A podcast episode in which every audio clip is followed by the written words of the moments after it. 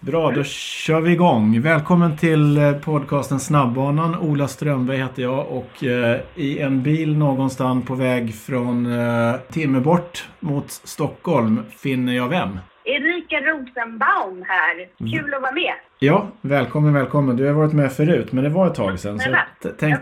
Tänkte Ja. vi kör en liten recap och så. Eh, vi tänkte prata swimrun och många har ju, många vet eller många kanske inte vet att du eh, ju är den som myntade uttrycket swimrun. Hur kom det sig? Det stämmer. Ja, men det kom sig av att jag gjorde Ö till Ö första gången 2011 och blev ju fullkomligt förälskad i den aktiviteten som man gjorde där. Från Sandhamn till ute. Och tänkte att det är inte så tillgängligt för många människor eftersom det var ett extremlopp. Så då tänkte jag att eh, det måste bli en mer, mer av en sport och så ska jag starta korta träningstävlingar så folk kan testa och träna regelbundet på den sporten och den sporten ska heta swimrun. Men det var inte självklart att det skulle heta swimrun så jag prövade en massa olika begrepp och tyckte att alla lät töntiga. Men till slut så bestämde jag mig för swimrun och så sa jag det hundra gånger tills jag tyckte att nu lät det hyfsat normalt. Och så tryckte jag upp flyers och skickade, gjorde väl Facebook-inbjudningar typ. Och swimrun finns kvar och lever och frodas ja, nästan som aldrig förr, även om det är lite eh, coronastiltje på tävlingar och liknande. Men folk, Ja, folk men- tränar mycket och du har ju kvar dina Ja. eh, träningstävlingar, visst stämmer det? Ja, ja, jag har kvar det. Jag, jag, jag var osäker på om jag skulle liksom hinna fortsätta driva dem. Men sen så fick jag ett samarbete med Hellasgården så att vi tillsammans har permanentat då min, den här klassiska swimrunbanan i Hellasgården utanför Stockholm. Och då gjorde ju det att jag eh, hinner styra upp de här tävlingarna i eh, både juni och augusti. Eh, vilket är jätteroligt. Det är jag och min dotter Maja som styr upp det och har massa stammisar och nytt folk och det är superkul. Om man är nybörjare och är lite sugen på swimrun, vad ska man tänka på då? Ja, men jag tänker väl att man kanske ska börja köra med någon som har testat förut, som vet lite. Att man i och med det också inte är ensam, utan att man är antingen två eller flera som kör tillsammans. Och att man kanske inte heller behöver tänka på att skaffa värsta flashiga utrustningen direkt, utan man kan testa en gammal avklippt våtdräkt eller så. Och det behöver inte vara några speciella skor heller, men ett par paddlar kan vara bra, en badmössa och ett par simglasögon. Och sen är det ju det fascinerande att vi i Sverige har vatten typ var vi än vänder och vrider på. Så att ner i sjön och upp på land. Och när det känns jobbigt att simma då springer man upp och springer sig varm och när det känns jobbigt att springa i benen så får man, hoppar man i vattnet och svalkar av sig. Det behöver inte vara svårare än så alltså? Nej, det är inte komplicerat. Och det som skiljer från triathlon, som jag också tycker är väldigt roligt, men eh, man kan inte få punka på swimrun och det tycker jag också är en enorm fördel. Nej, det, är ganska, det är svårt att få, få punktering på dolmen till exempel. Ja, man kanske kan få energipunka, men man kan alltid trycka in någon gel i våtdräkten och ha med sig. Sant. Va, va, Ja, kanske också lite säkerhetsskäl, att det kan vara bra om man är där i båtar, att man har någon form av boj så att man syns ordentligt. Just det. Du som har varit med ett tag eh, inom swimrun-sfären, vad är det största misstaget som man gör om man ska börja med det som du ser, om det är någonting? att man kanske går ut för hårt, tänker jag. Att det är bra att ta det lugnt. Så som man, när man sticker ut och joggar, man liksom sätter ju inte av i överhastighet direkt. Utan man bygger upp långsamt, alltså både distans och hastighet. Så det kan jag tycka är en bra grej att tänka på. Att man inte behöver liksom vara supersnabb på en gång, utan att man bygger upp successivt. Och sen också för att, att göra någonting nytt alldeles för mycket i början blir det lätt en källa till skador. Så att man tar det lite lugnt och varierar träningen.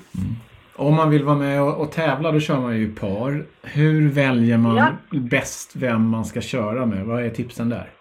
Men antingen så kompletterar man varandra genom att en är bättre simmare och får dra på simningen och en kanske är lite starkare löpare och kan dra på löpningen. Eller om man är jämnstarka så kan man ju helt enkelt bara hjälpas åt genom att lagets totala energi fördelas av den där linan och det är ju sällan man är lika stark samtidigt. För då kan man, den som är starkast för tillfället ligger längst fram och drar. Mm. Så kan jag tycka. Men man kan ju också bara så här, köra med en kompis. Det kanske Ofta är ju en lite starkare på något och då faller det sig naturligt att det är den som drar. Men jag tycker absolut att eh, en lina är utmärkt. Dels för att man håller ihop och plus att man, det är lättare att fördela kraften. Om en är lite starkare för tillfället så är det onödigt att den håller på och väntar. Det är bättre att den delar med sig av energin Just det. som man har. Och när man tittar på om man är hyfsat ny, har du något tips på när väl loppen börjar komma igång? Det blir väl först kanske nästa sommar Ja. då. Vilka Ja. är bra nybörjarlopp? Ja, men alltså vi, det finns ju några lopp. Alltså Swimrun Hellas som är mitt och Majas lopp har ju, vi har en 50 personers gräns så att man kan ju börja och testa hos oss. Okej. Vi har två lopp kvar i augusti, 20 och 27 och då kan man ju testa, eh, för vi får fortfarande arrangera eftersom det inte är så många. Men sen eh, så är ju eh, Ångaloppet är väldigt avväpnande, familjärt och liksom både för de som vill liksom köra plattan i mattan men också för familjer och barn och nybörjare och härlig stämning. Och där. Men jag tycker nog nästan de flesta swimrunlopp visar avtrycket just den familjära och eh, omtänksamma stämningen som jag tycker är, finns i hela swimrun-Sverige på något sätt. Mm. Så det är många lopp som jag tycker, men jag älskar ju hela Ö till Ö-serien och ser så mycket fram emot att liksom få testa de här äh, Ö till Ö-loppen utomlands. Det Mm. laddar jag för. Och där, det, där kan man ju liksom börja snegla eftersom man i andra europeiska länder har eh, släppt på och tillåter tävlingar. Så nu vet jag att Engadin kör inom en period och jag tror att Kroatien, Frankrike, att det är flera av i- ute i Europa som kommer gå av stapeln i år. Okej. Så att, eh, och man ska inte vara rädd för att sticka utomlands och tävla. Det är jättekul och superroligt att träffa internationella swimrun-folk också. Mm.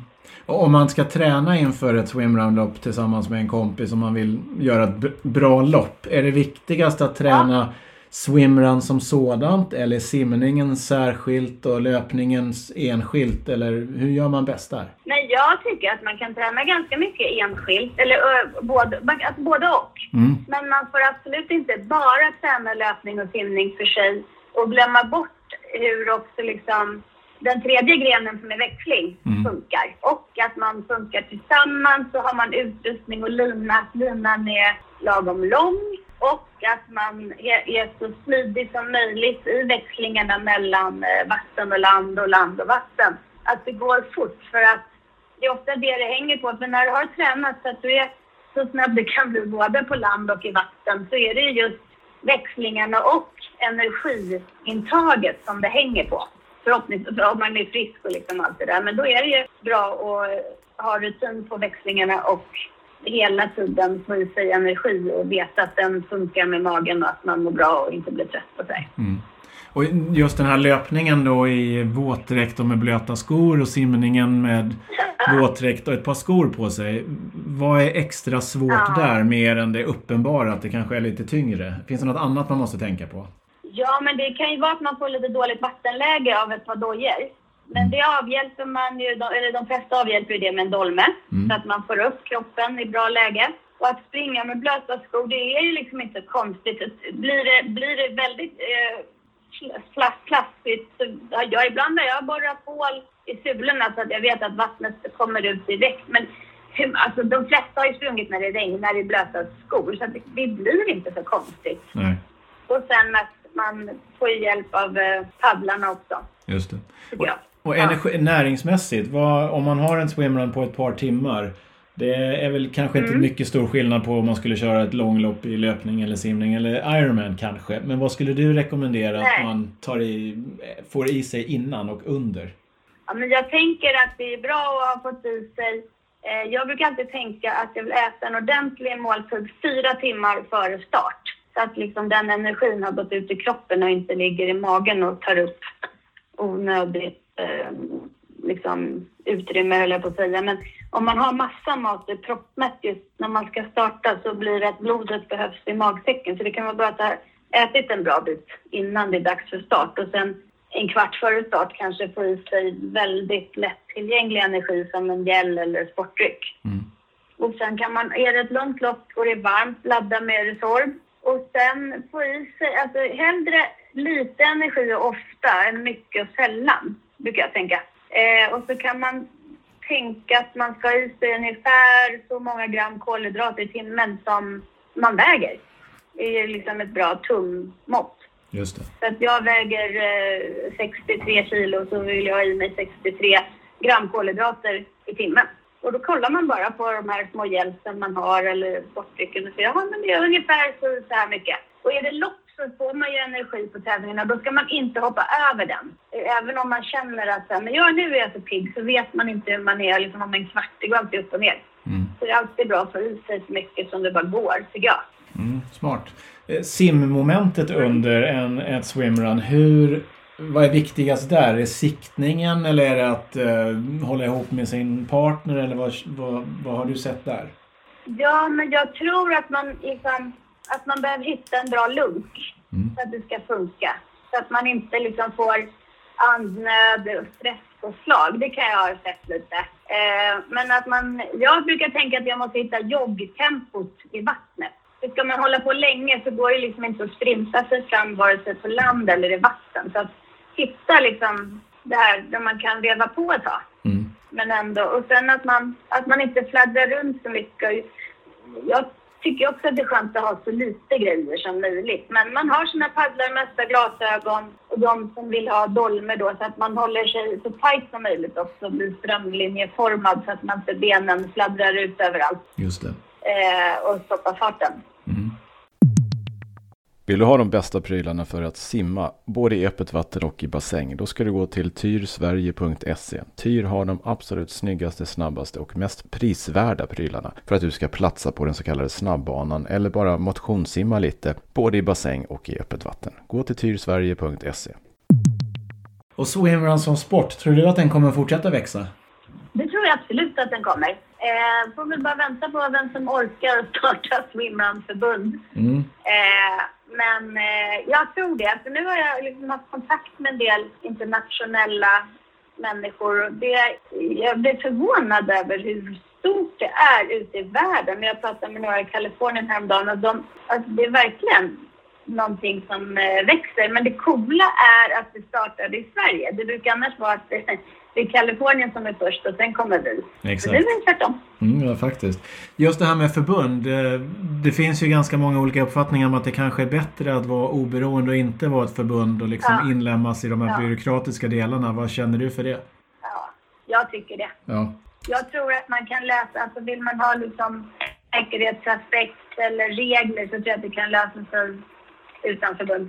Mm, ja. Det kanske blir lite självreglerande också att folk kommer inte ställa upp om det inte Ja, är tillräckligt verkligen. seriöst. Nej, Mm. Nej men visst. Ja men bra.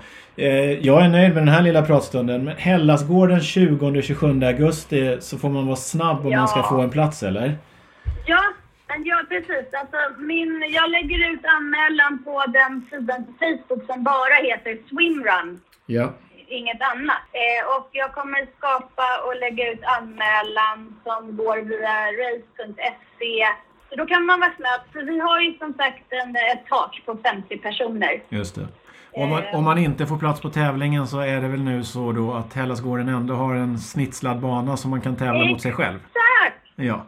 Precis Ola, det är jättebra. Det är det som är tjusningen. Att även om man får plats på tävlingen så kanske man vill testa banan först. Ja. Eller om man inte får plats så finns banan där till allas förfogande att eh, njuta av. Mm. Eller plågas av, jag vet inte. Den är lite jobbig men rolig.